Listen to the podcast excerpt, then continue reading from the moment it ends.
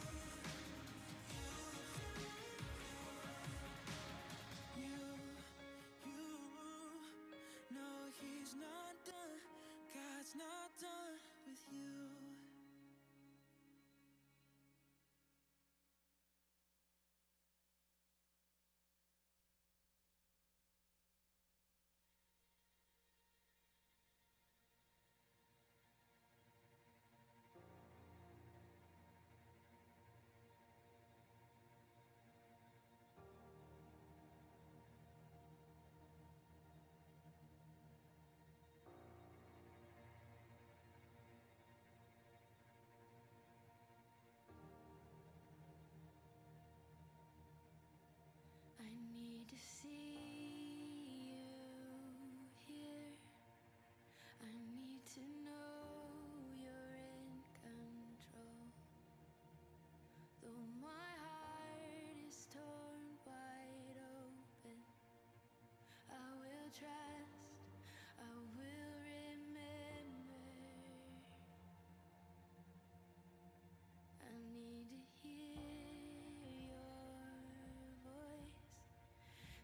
taking two sides.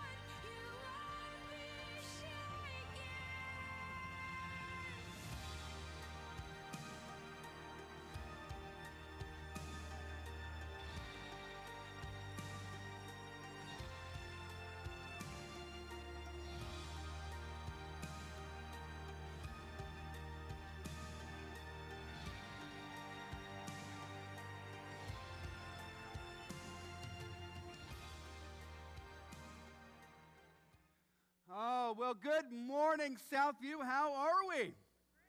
All right. Glad to have you with us today. Uh, I've got good, good news for you.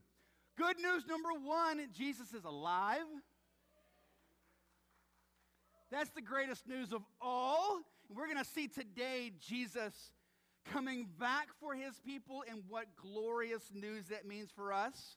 Uh, good, good news number two a lot of you have a three day weekend. Congratulations. Yeah, excited for that. Good news number three college football is back. Praise God from whom all blessings flow. Unless you're an ECU or App State fan, that was brutal. I apologize. Those were heartbreaking.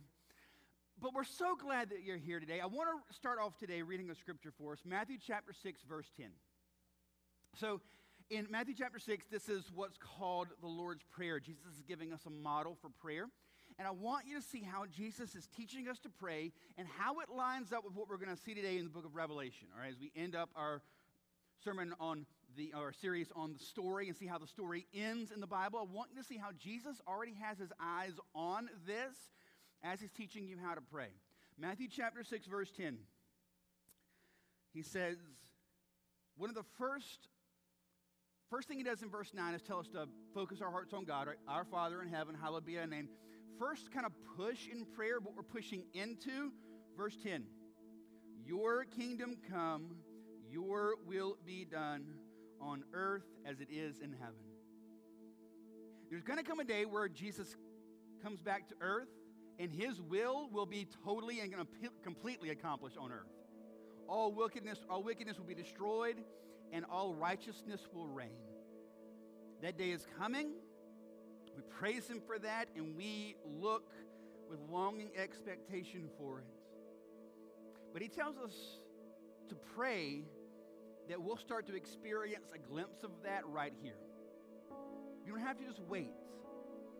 We can experience some of that. It'll be a taste, it'll be a small part, it won't be in completion, but we can pray to experience beginnings of that right here and now. Asking God that His kingdom would come and His will will be done right here on earth as it is in heaven. So I want to ask you to bow your heads for me, and, and I just want to begin here for you in your own personal life is the kingdom of God reigning. I want you just to begin our time worshiping together here today, asking God to speak to you and to reveal in you any areas of life that may not line up with His full rule and reign here on earth. Is there anything that you're seeking to run in rebellion against the King? Any ways that you're seeking to kind of build up your own little kingdom? I pray that you'll just lay your heart before the Lord and say, God, I trust you. I love you. I know you're gentle and you're good. Show me today the areas of my life that are not lined up in submission to your rule and your reign and your kingdom alive and active in me. God, I pray that you will do this. And this is going to be good.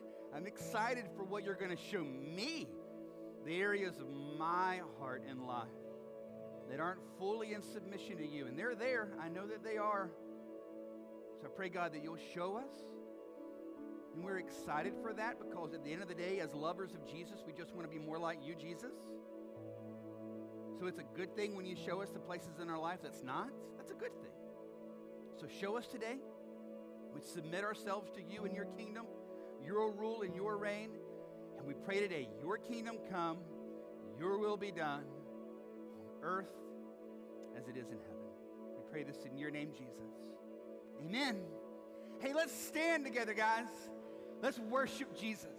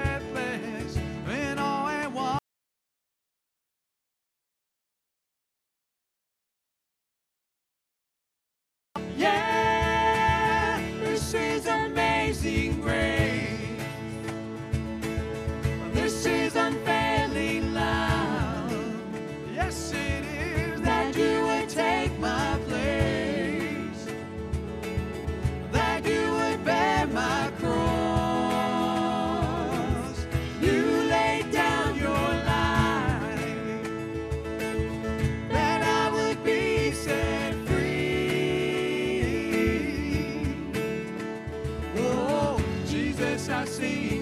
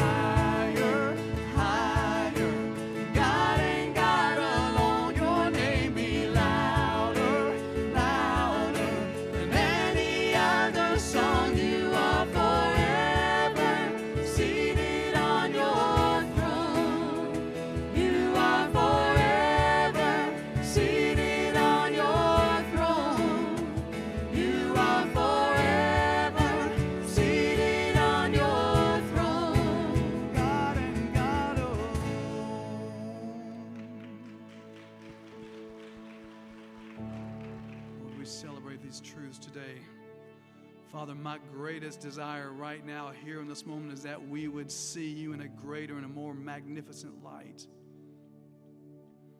God, I feel, I, I pray that your Holy Spirit is free to move. That as we as we bow before you our lives, that you would lift the name of your Son Christ up and you would save those that are lost. You would bring home the prodigal children and that you would cause us to worship you in ways that we simply can't do on our own. No man made program, no perfect song, no perfect sermon, none of that is anything worthwhile apart from the saving grace and the working of the Spirit of Christ. Have your way in this room right now. Change our hearts. Let us see you in all your glory so that we may fall down on our knees and worship you. In Christ's name,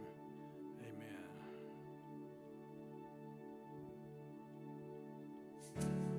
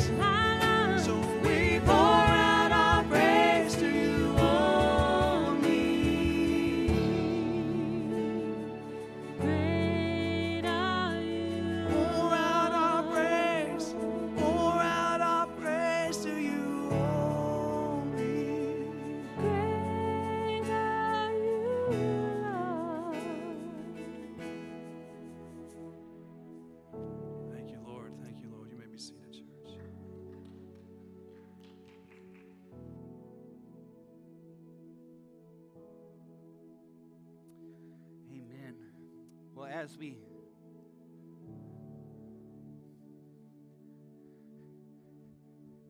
at, as we transition our time, I want us to boy keep that as our thought. Again, the scripture that I read earlier to you, Matthew chapter 6, verse 10.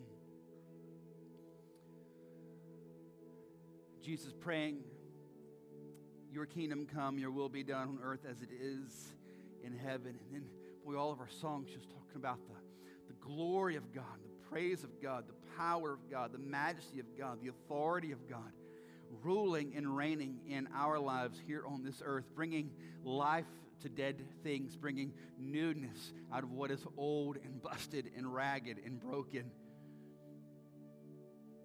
Again, before we jump into our time in the Word together, I want us to, to focus our hearts here one more time. I'm going to ask you to bow your heads for me, and, and, and, and I want to give you just a moment just to sit before the Lord in this again. When we talk about praying for the kingdom of God to come and rule and reign in our lives, in our homes, in our places of work, in our communities,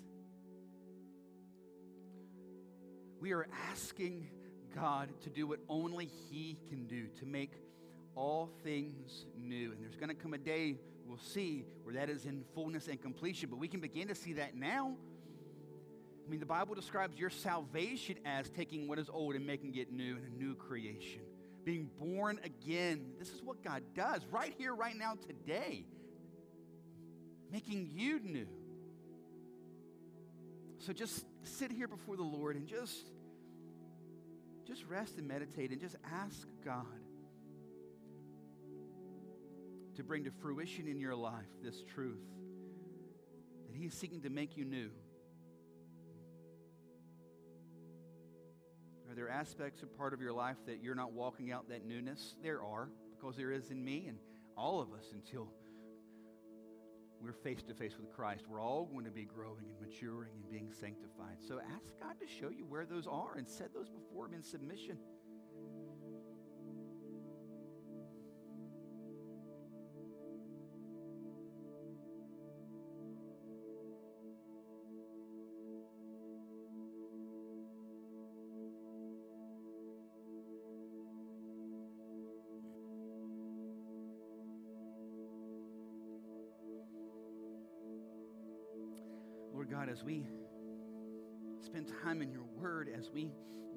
At your great and glorious plan, as we look and see how you are promised to bring all things to fruition and bring all of these things to completion, I pray, God, today that we would submit ourselves before you. We are laying ourselves down and saying, God, I, I give myself to you completely. As we sang songs here just a few moments ago about God and his throne, in his glory, and his majesty, and his authority, have you truly laid every aspect of your life down before him and said, God, you can do with me anything you want, anytime you want, anyhow, any, any way you want? I'm just yours.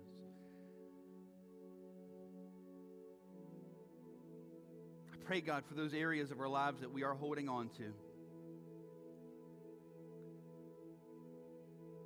That we are not freely surrendering.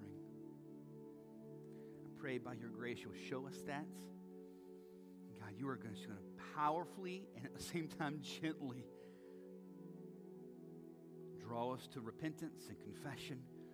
Cut those out of our hearts and let us walk in full and complete newness. Do this in us today. God, we need this for your glory. Do this, God. Your kingdom come, your will be done on earth as it is in heaven. We pray this in your name, Jesus. Amen. Amen. Hey, if you have a Bible, let's find the book of Revelation together, all right? Revelation, uh, you can start in verse nine, uh, chapter 19. We'll, we'll, we'll get there, but find the book of Revelation. If you're new to church, you don't know where Revelation is, it's the very end, all right? So just go to the back. Um, you'll find an index and some maps.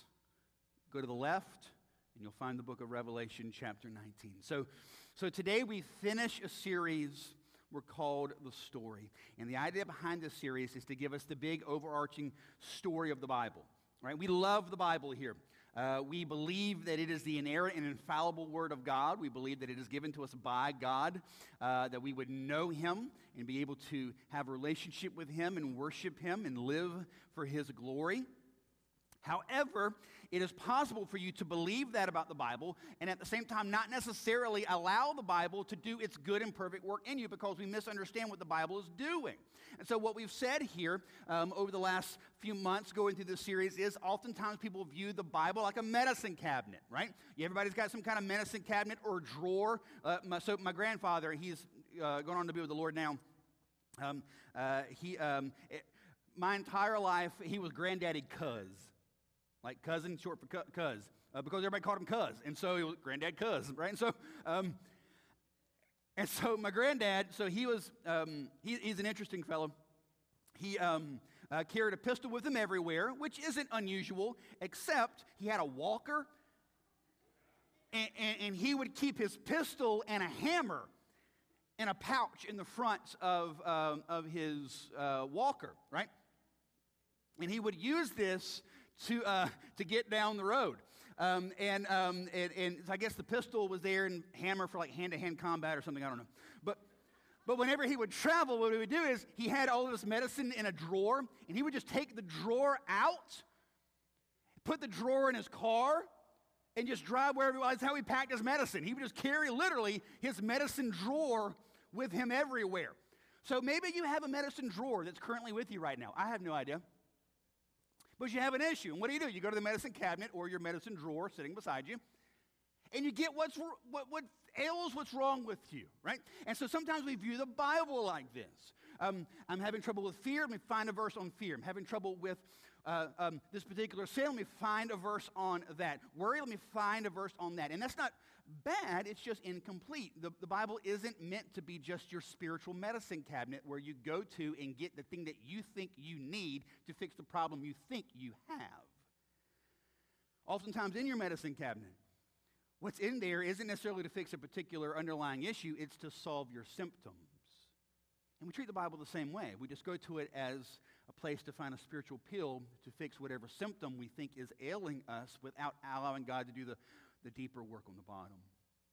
Or we'll use the Bible like, um, how many times have you heard this? The Bible is a roadmap for your life, which isn't necessarily wrong. That's true. The Bible talks about the Bible being a lamp to our feet and a light to our path. However, we, we sometimes simply just use it as a directional guide. Go right here, go left here. But what we've been trying to tell you, and I told you this at the very beginning, here's the big idea that I've been wanting you to understand throughout this series. The Bible is not primarily a roadmap for your life, the Bible is a neon sign that points to Jesus. And as you see who Jesus is, and you have faith and trust in Jesus, He then empowers you and changes you and makes you new. The point of the Bible is to push you to Christ.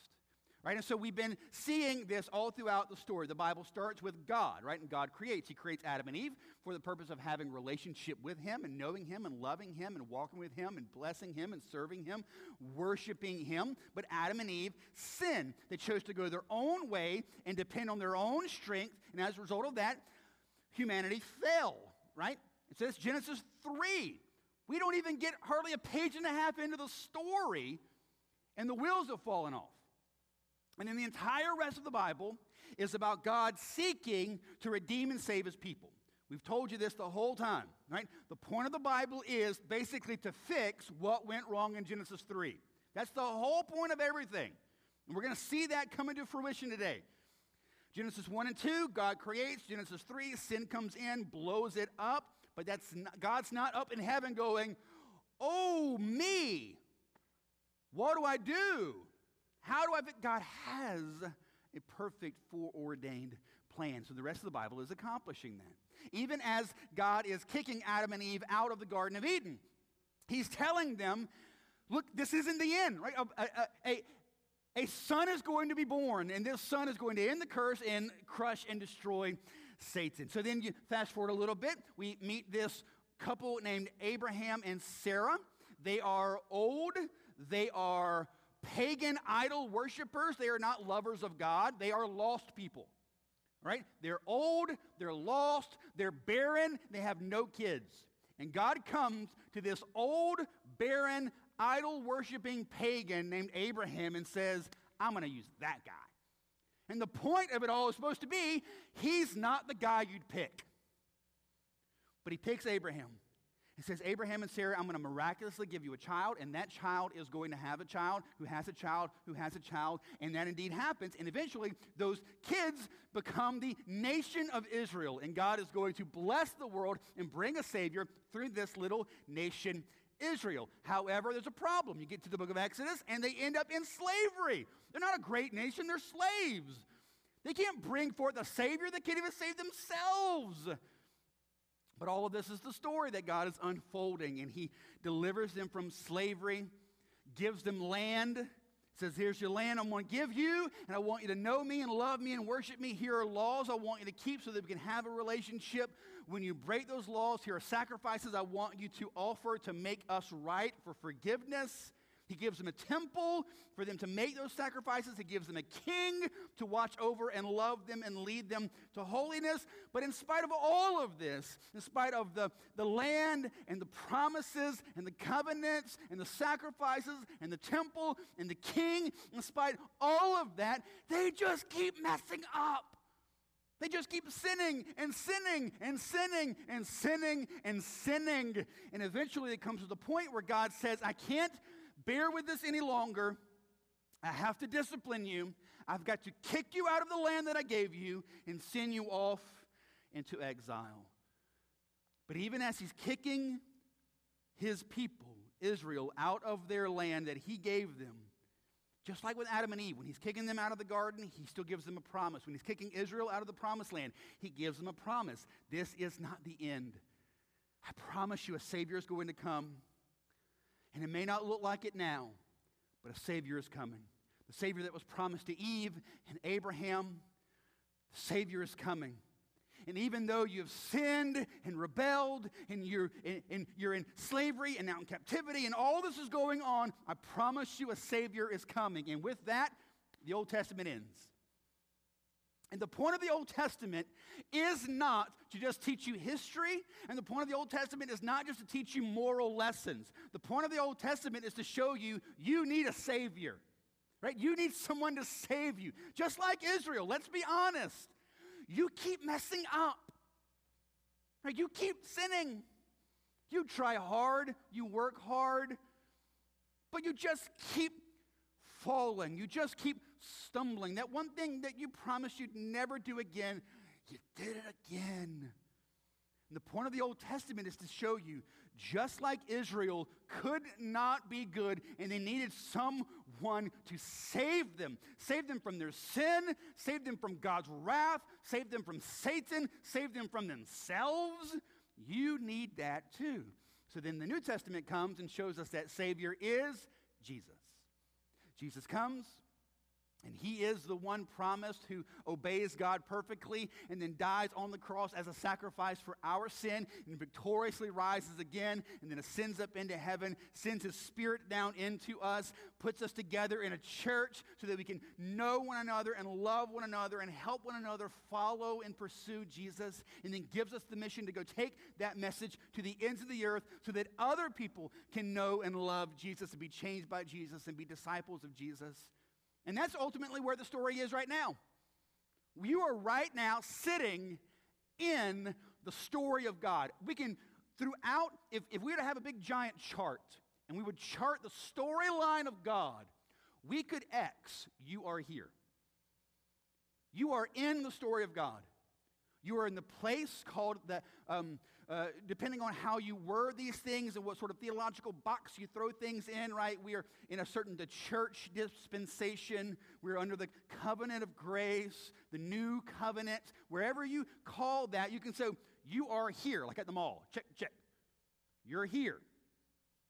You are in the part of the story that we are seeking to expand the kingdom of God on earth, tell more people, see it go to the ends of the earth, see more people know Jesus, love Jesus, be changed by Jesus, the church advance. You are here. However, what we want to see today is the story doesn't end here. The story keeps going. And as the story keeps going, we see something glorious. as we go to the book of Revelation, we see God has the end in mind. And this is huge. What, I want us to see is God is not doing things random. Like, He's literally told us how the story's going to end. I, I, I know we, we, we, we fret about how's this going to work and how's that going to work and what's going to happen in my life. And I don't know all the details of your life, but what we do know, and the reason God gives us this is even though our individual lives, we may not know exactly what tomorrow is going to hold, we do know what the future is in Christ. And so, regardless of what this world looks like, we can say, but I know, I know how the story is going to end. Now, when it comes to the book of Revelation, when it comes to the end times, the big word is eschatology, the study of the end, end times. Well meaning, Jesus loving, Bible believing Christians disagree. Right? Is it going to look like this? Is it going to look like that? Is this going to happen? Is that going to happen? Right? Is it pre millennial, post millennial, amillennial? Is there a rapture? And if it is, is it pre tribulation, mid tribulation, post tribulation? Is it this? Is it that? Is Oprah the Antichrist? Right? We're trying to figure it out.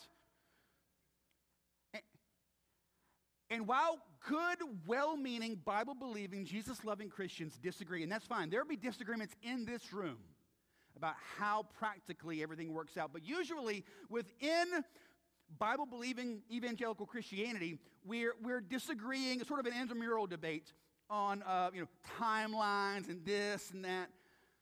But most Bible believing Christians, we have two main truths that guide the whole thing, and that's just the one I want to focus on, all right? The two big ideas at the end of the story that drive everything. Number one, Jesus is going to return. And number two, God is going to make all things new. These are the two main truths that drive everything. Jesus is going to return, and God is going to make all things new. So let's look at those two real quick. First, Jesus is going to return. So if you have a Bible, Revelation chapter 19, pick it up in verse 11. All right? Revelation 19, verse 11. We'll have it up on the screen if you don't have a Bible with you. Jesus is going to come back and look at the way this thing happens. Revelation 19, verse 11. Then I saw heaven opened, and behold, a white horse. The one sitting on it is called faithful and true. That's Jesus. And in righteousness he judges and makes war. His eyes are like a flame of fire, and on his head are many diadems. It's like crowns. And he has a name written that no one knows but himself. There's, a, there's, a, there's an aspect of Christ that no one can truly know. Right? He's God. Right? You're never going to fully know him. There's, he has a name, he has a truth, an essence about him that no one can really fathom other than God himself. Verse 13. He is clothed in a robe dipped in blood, and the name by which he is called is the Word of God. And the armies of heaven, arrayed in fine linen, white and pure, were following him on their white horses. From his mouth comes a sharp sword with which to strike down the nations, and he will rule them with a rod of iron. He will tread the winepress of the fury of the wrath of God the Almighty.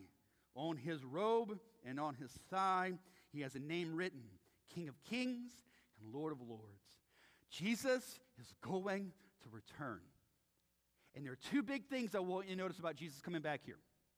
Number one is this Jesus is going. There are two big things that, that, again, we can disagree on this and this and this and this and this. But there are two big ideas when it comes to Jesus coming back, every Bible believing Christian has to say yes to. Number one, Jesus is going to physically, literally return. All right? Physically, literally coming back. Just like Jesus physically, literally was born of the Virgin Mary, and he physically, literally lived on earth. He, he, he ate, he drank, he got hungry, he got tired. He physically, literally lived on earth. He physically, literally died on the cross. He physically, literally was buried in the grave. Then he physically, literally came back to life and came out of the grave. Then he physically, literally ascended up into heaven. Are you sensing a theme? And now he is seated at the right hand of the Father, and there will come a day where he will physically, literally return to earth. This is not spiritual. This is not a just sort of a, a, a metaphysical idea. We believe in an actual, literal Savior King who will actually, literally return to earth to get his people and destroy all wickedness. Which brings me to my second point that I want you to see about Jesus returning. Jesus, when he comes back the second time, looks a lot different than when he came the first time. I want you to see that. That's important. When Jesus came the first time, he was meek, mild, humble Jesus. Right? Little, little baby Jesus. Jesus that was spat upon and mocked and ridiculed. The Jesus that had his own brothers think he was a fool. The Jesus who was arrested and beat and stripped naked and nailed to a piece of wood like an animal, was murdered. That Jesus is going to look very different when he comes back. He came first time, meek and mild Jesus. He comes back, victorious warrior king Jesus. He comes back, ultimate fighting Jesus. Right? I mean, look at Revelation 19. He's got a sword coming out of his mouth. He's got a tattoo down his leg. He's dipped in the blood of his enemies. It describes it as a wine press. So, what's a wine press? So, think about um, how they would make wine, right? Um, and, and some uh, uh, companies still do it like this. It's authentic um, and it's gross. But they would have grapes, right? And so, what do you do? You get barefoot, you get in there, you, you're stomping on these grapes. And as you stomp on the grapes, you crush the grapes, and the juice from the grapes, right, comes out, and that's how they make wine. That's how Jesus is describing how he's going to crush his enemies. He's going to pop them like a grape, and their blood is going to flow like a river. He, and if you were to keep reading, we stopped. If you were to keep reading on verses 17 and following, before he goes into battle, he calls the birds of the sky to gather so that they can feast off the dead bodies he's about to slaughter. This Jesus looks different.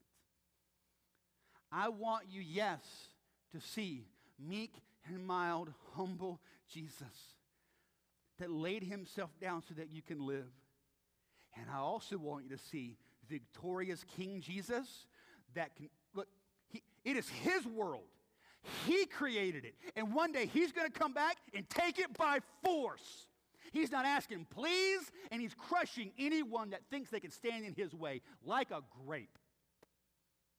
This is Jesus. When we sing and worship Jesus, you're worshiping that Jesus. Yes, we praise him for his sacrifice that makes all of this possible. And we praise him that he is not hanging on a cross. He is sitting on a throne, and one day he's coming back on a horse, and he is crushing anyone who dare thinks they can stand in his way. And he's doing that to get you. He's coming for you. He's going to destroy every work of wickedness that has ever sought to stand in his way or in your way. Jesus is physically, literally returning, and he is physically, literally coming back as a warrior king, and the blood of his enemies will run in the streets. I, I think it's important to, to, to just camp here just for a minute, specifically for guys. Can we just chat as guys for a second? So many of the worship songs as guys feel like we're singing prom songs to Jesus. Right? Like, he's my, he's my baby, I love him. It's like, you just, I don't know. And I know some of the imagery of the Bible, like we're called the bride of Christ. It's like, I don't know what to do with that. Like, like I know that's good and I praise Him for that. And I get, I understand doctrinally why that's a big deal. And it feels weird all at the same time. I think it's important for us as, as men to see who Jesus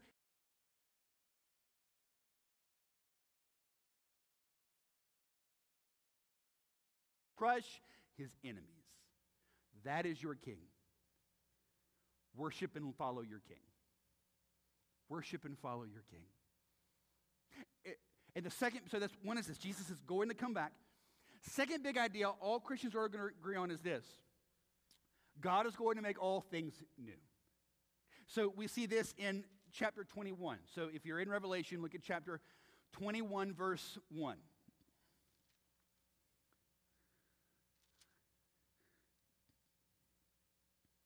Then I saw a new heaven and a new earth, for the first heaven and the first earth had passed away, and the sea was no more, and I saw the holy city, New Jerusalem, coming down out of heaven from God, prepared as a bride adorned for her husband.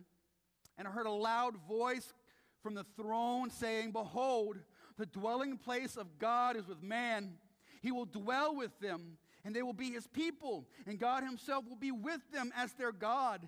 He will wipe away every tear from their eyes, and death shall be no more. Neither shall there be mourning, nor crying, nor pain anymore, for the former things have passed away. In verse 5, and he who was seated on the throne said, Behold, I am making all things new.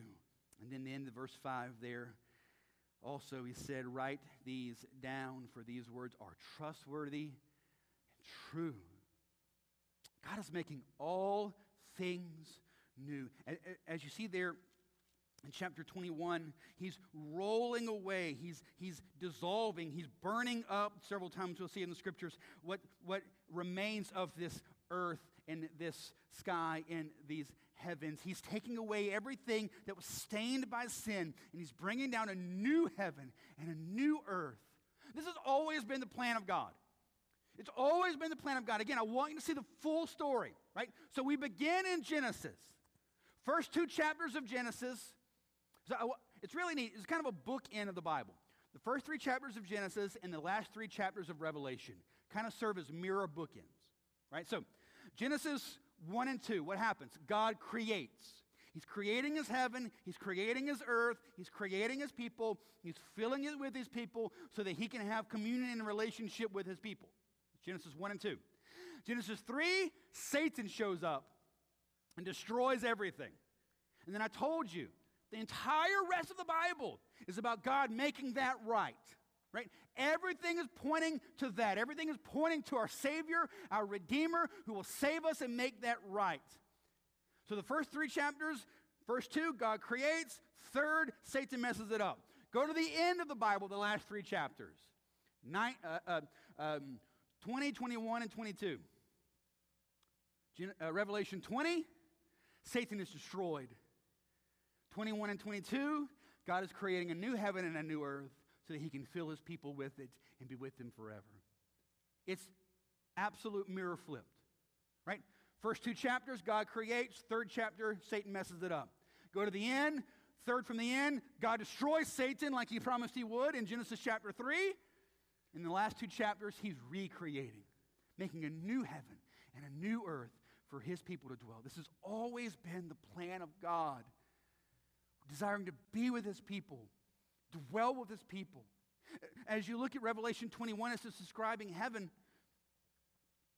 The most important thing about heaven, I want you to see this. I know we can study the book of Revelation and get all excited about streets of gold and gates of pearl and grandma's going to be there, and that's awesome.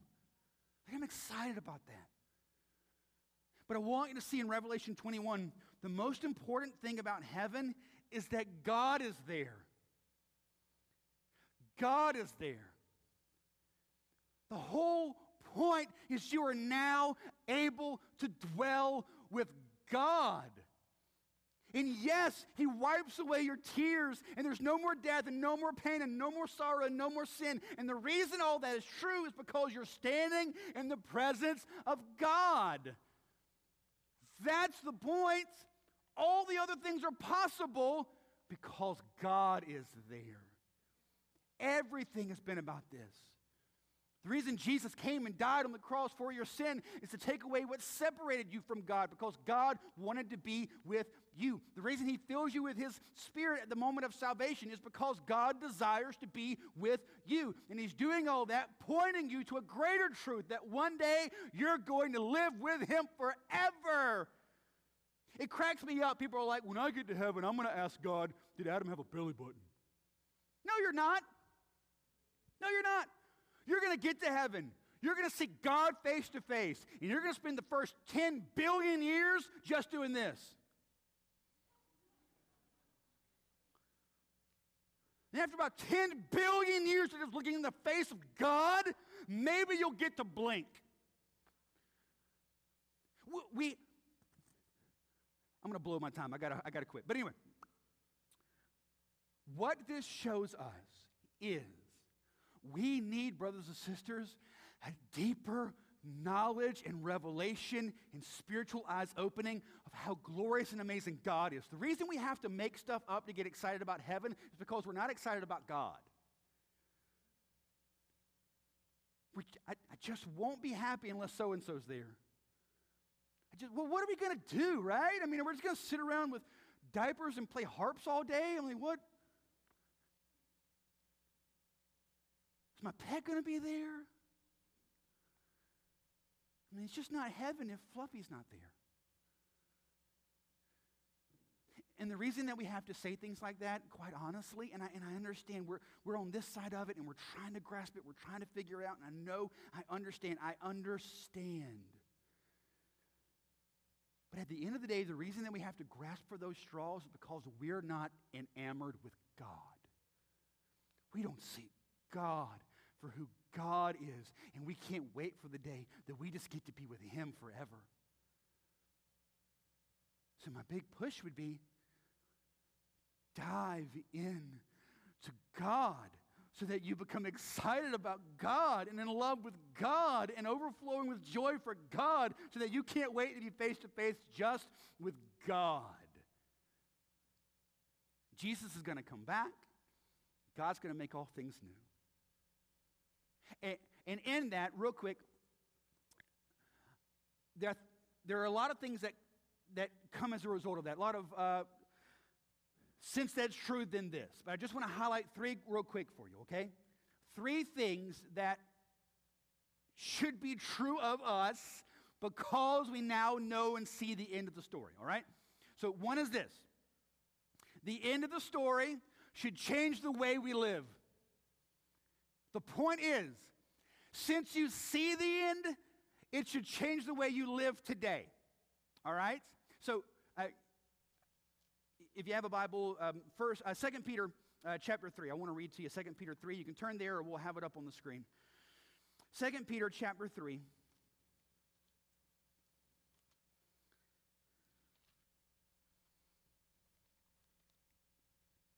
Verse 8.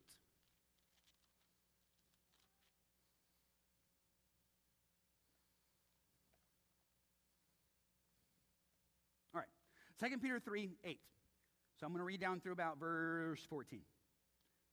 So listen to the, how Peter is weaving in what's going to happen and how that should affect how you live today.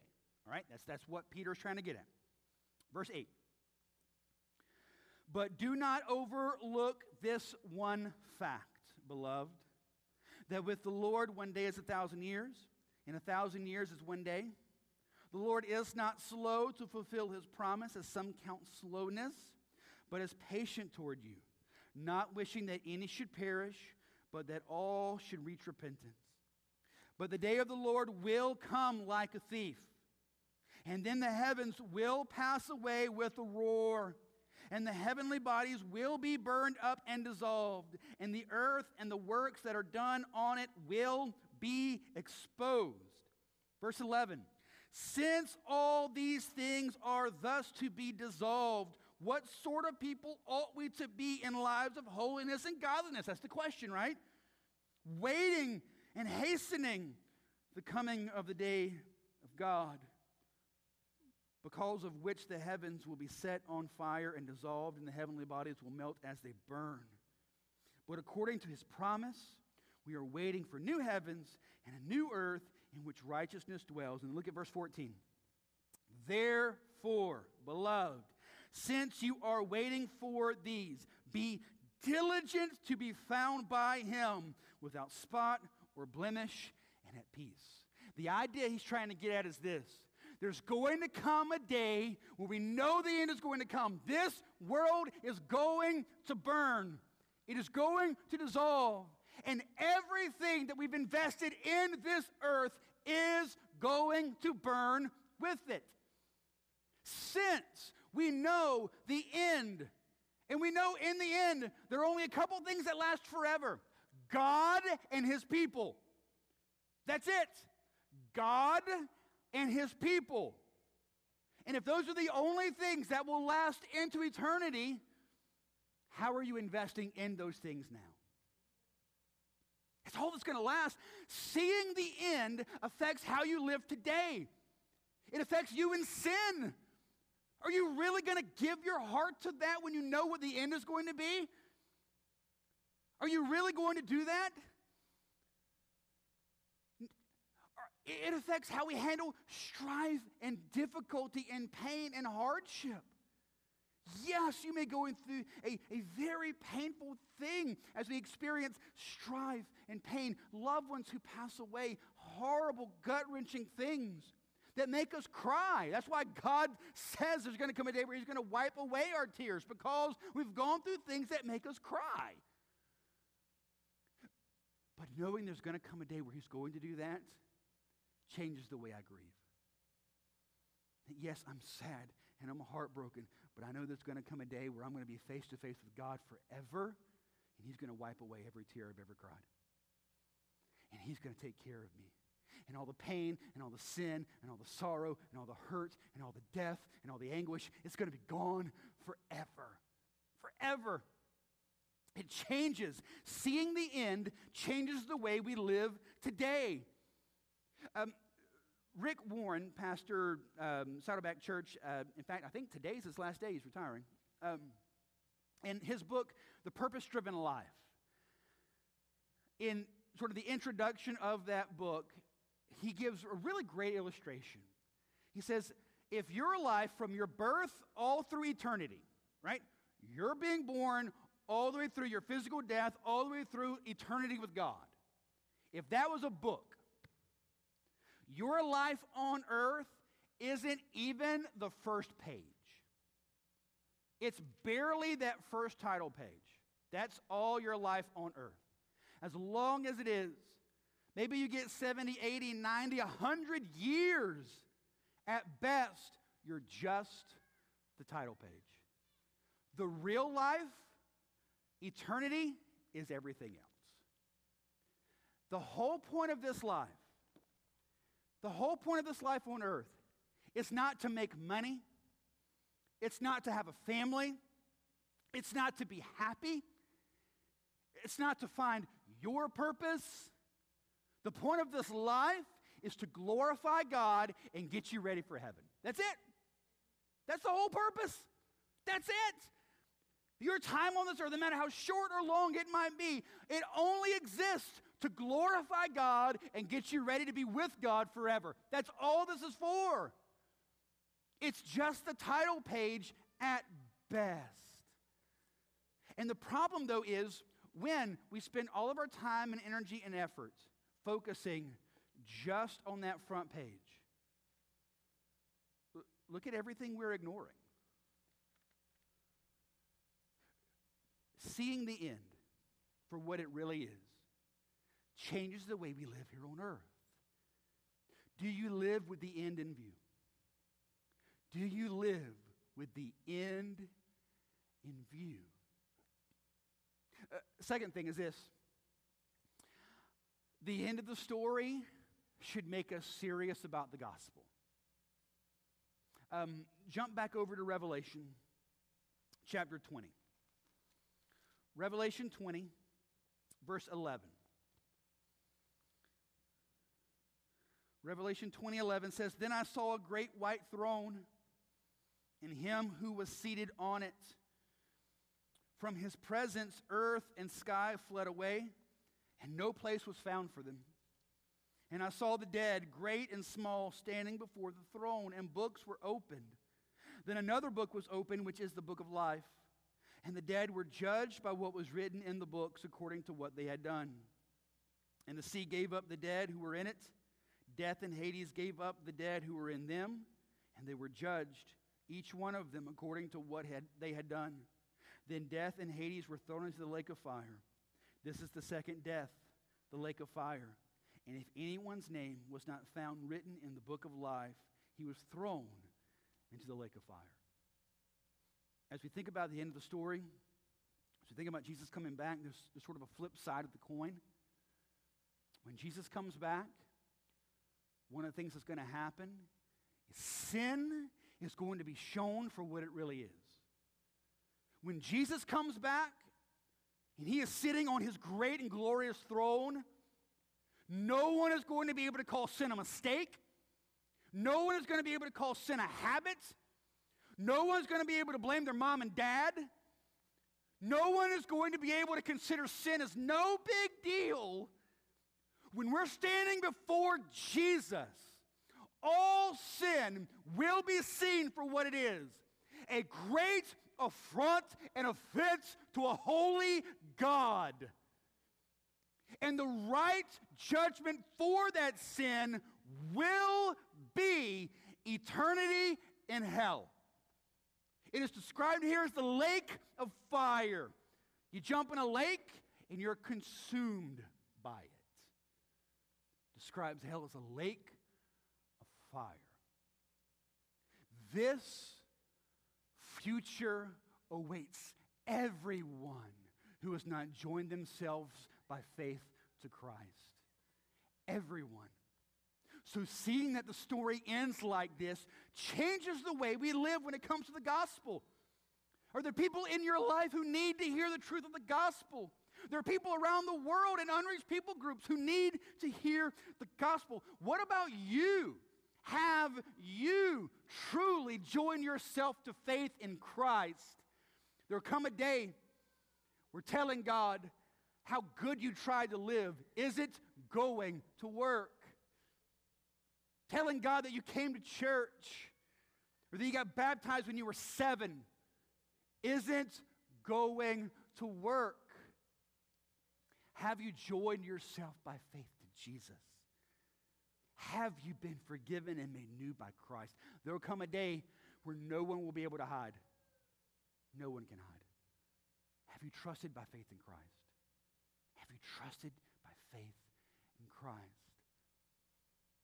Eh, and, and last is this I'm going to ask our band to come up, and I want you to go to the very last verse of the Bible Genesis chapter 22, verses 20 and 21. Third thing I want you to see, and wraps it all up, the end of the story shows us that everything truly is about Jesus. The Bible ends for us waiting for Jesus. Revelation 22, verses 9, uh, 20 and 21. He who testified to these things says, Surely I am coming soon. Amen. Come, Lord Jesus. The grace of the Lord Jesus be with you all. Amen.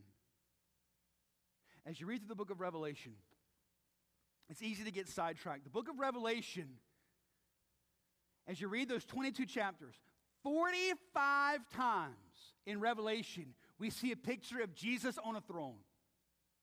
22 chapters, 45 times. Jesus on a throne. He, through his throne, all authority and judgment and rule flows. And then all worship and glory and honor flows back to him on his throne. The point of revelation, I want you to hear me. The point of revelation is not a tribulation. The point of revelation is not a rapture. The point of revelation is not what does that seal mean? The point of revelation is Jesus is king. He is king. And he sits in authority and power alone. And he is worthy of glory and praise and honor alone. And one day that will be very clear and obvious to every person who's ever breathed air. Philippians says there'll come a day where every one of us, in heaven, on earth, and under the earth, and that means people who are living and people who are used to live and people who haven't lived yet, we will all bow our knee before Jesus because he is king. So, my question for you this morning is this as we wrap up this series, seeing the entire Bible is ultimately about Jesus, what about your life? Is your life ultimately about Jesus? The entire Bible is a neon sign pointing you to Jesus. Are you living your life truly as Jesus on the throne? I'm going to ask you to bow your heads for me. And I want to pray for us. And, and as we end our time here this morning, um, I'm not going to ask you to stand and sing. I want you to just kind of just sit and ponder as the band plays, and they're going to they're going to sing over us this song speaking of the fact that that all of life is about this great commission living for God's glory, living for the glory and honor of Jesus Christ and His gospel? Is this your life? Have you repented of your sin and trust by faith in Jesus? Are you living all of life as Jesus on the throne of your heart? Are you seeking actively for the kingdom of God to come and reign in your life every day? Everything is ultimately just about Jesus. Is that true of your life also? And do you seek to live your life for His glory and His glory alone, waiting longingly for the day where you get to just be with Him forever? Father God, we thank you. We thank you that you love us enough to show us the end of the story. We thank you you love us enough to give us this so that we can live for your glory. So I ask you today, God, that you would show us this, open our spiritual eyes to see you for who you are. We would live in total submission to you. Thank you, Jesus. We love you. We pray this in your name. Amen.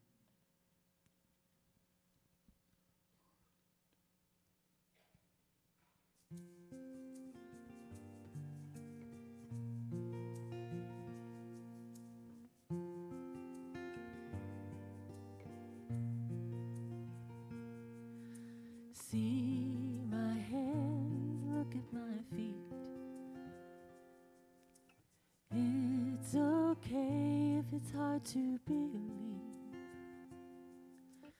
I have faith you will do greater things. It's my time to go, but before I leave, Go tell the world about me. I was dead, but now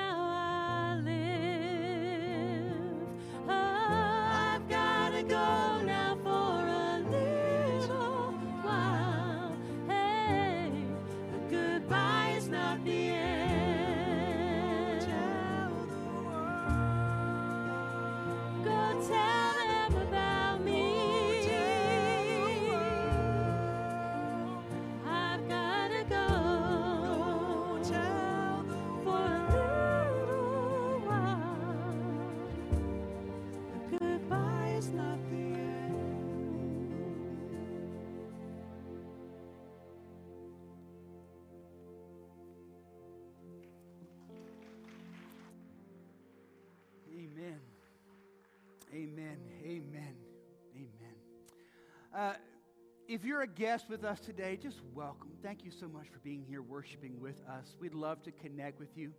Best way you can do that is just to grab your cell phone and text the word connect to our number 910 424 1298.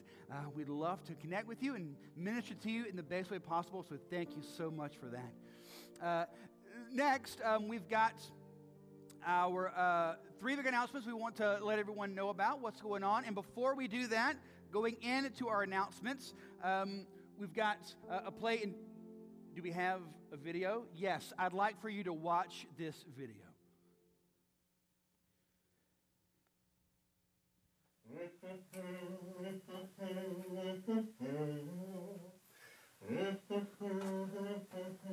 Hey, Sam, what are you doing? Hey Gary, how's it going? I'm putting up my Christmas tree. In the middle of August? It is never too early to put up Christmas decorations, or to sing Christmas carols, or to send Christmas cards, or to go Christmas shopping. Okay, shopping. okay, okay, I get it. It's still summer, though. Christmas is four more months away. Christmas is all year, Gary. Okay? Besides, the church is getting ready to start auditions for the Christmas play, so that just proves that it's not too early to put up Christmas decorations. Christmas auditions. Christmas play?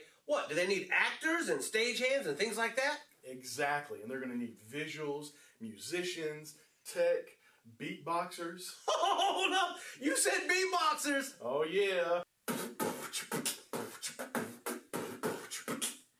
They need beatboxers for the Christmas play? What are they doing? Christmas in Hollis?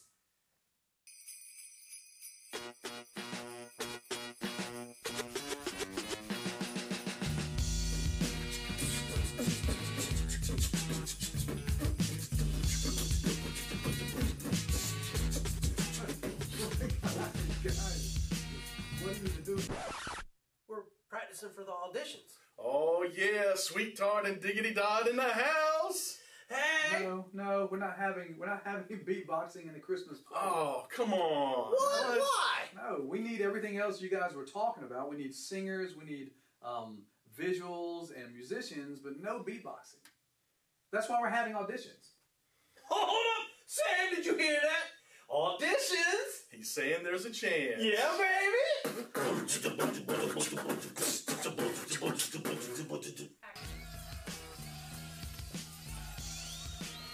If you are interested in being a part of this year's Christmas play, please text the word play to 910 424 1298 to get signed up. Please sign up.